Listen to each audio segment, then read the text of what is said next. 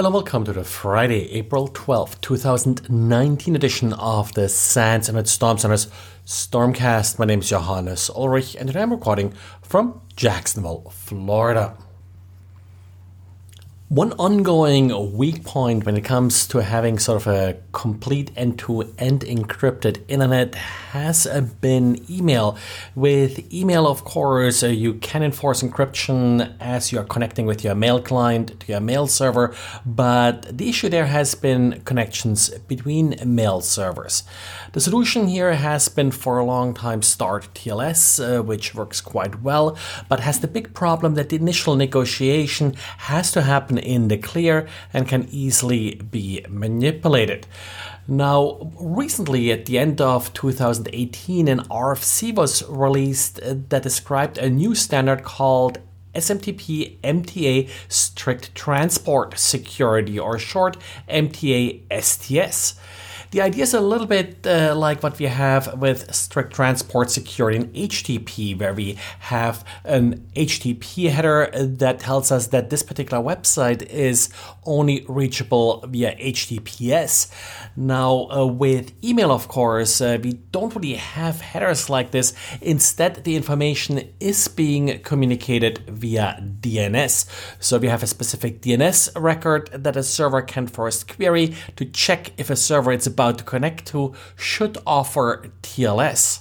If you want to read the details, it's RFC 8461. But uh, the real problem, of course, with all these standards is while this standard is looking uh, pretty good, does anybody actually implement it? And uh, today we actually got a commitment from Gmail to implement this standard and a related standard that's RFC 8460. And it is SMTP TLS reporting with with SMTP TLS reporting, Gmail would then send uh, reports daily to mail servers telling them whether or not the TLS connections were established or failed. So, interesting step forward here from Google to actually support this standard. Uh, now, of course, we need to get other mail servers to actually implement it so Google can take advantage of this new extension to SMTP.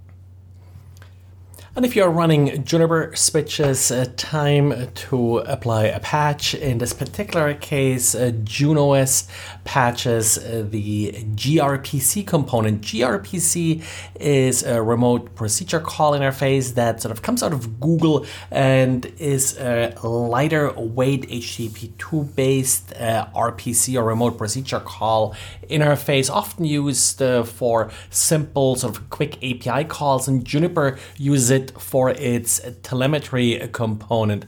So if you're not using telemetry, you should be uh, good. Also, you can just disable gRPC if you're not using it and if you don't want to patch right away.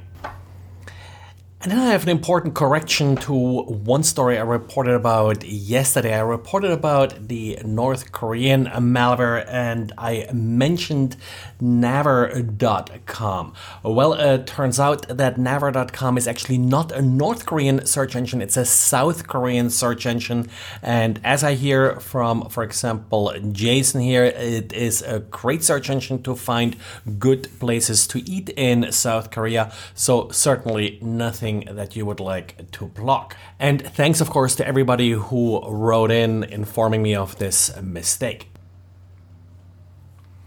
And earlier today it became known, was reported on various websites, that uh, the Uniden.com commercial website was used to distribute malware. Now, Uniden, if you're not familiar with the company, they produce a number of consumer electronics pieces, but on their commercial side, they're focusing on IP cameras. And of course, we all know that these sort of network cameras are typically quite insecure. So, no real a big surprise here that Uniden doesn't really know how to patch WordPress, which appears what they're using on this website.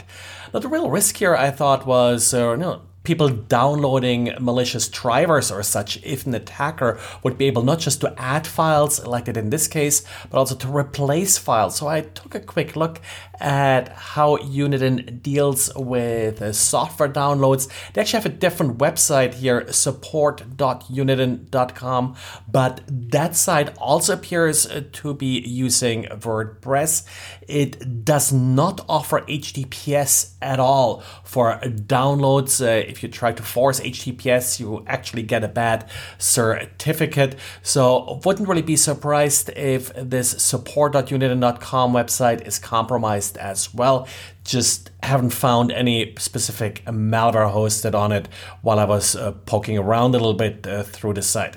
And talking about these insecure downloads, Google Chrome is actually currently considering to no longer allow high risk downloads over HTTP. In particular, if the link to the download shows up inside an HTTPS page. So, for example, high risk downloads like executables would not be available if the link points to an HTTP version of the site. Well, and this is it for today. Uh, we also have another package challenge actually coming. I hope we'll get it out on Monday morning. Thanks and talk to you again on Monday. Bye.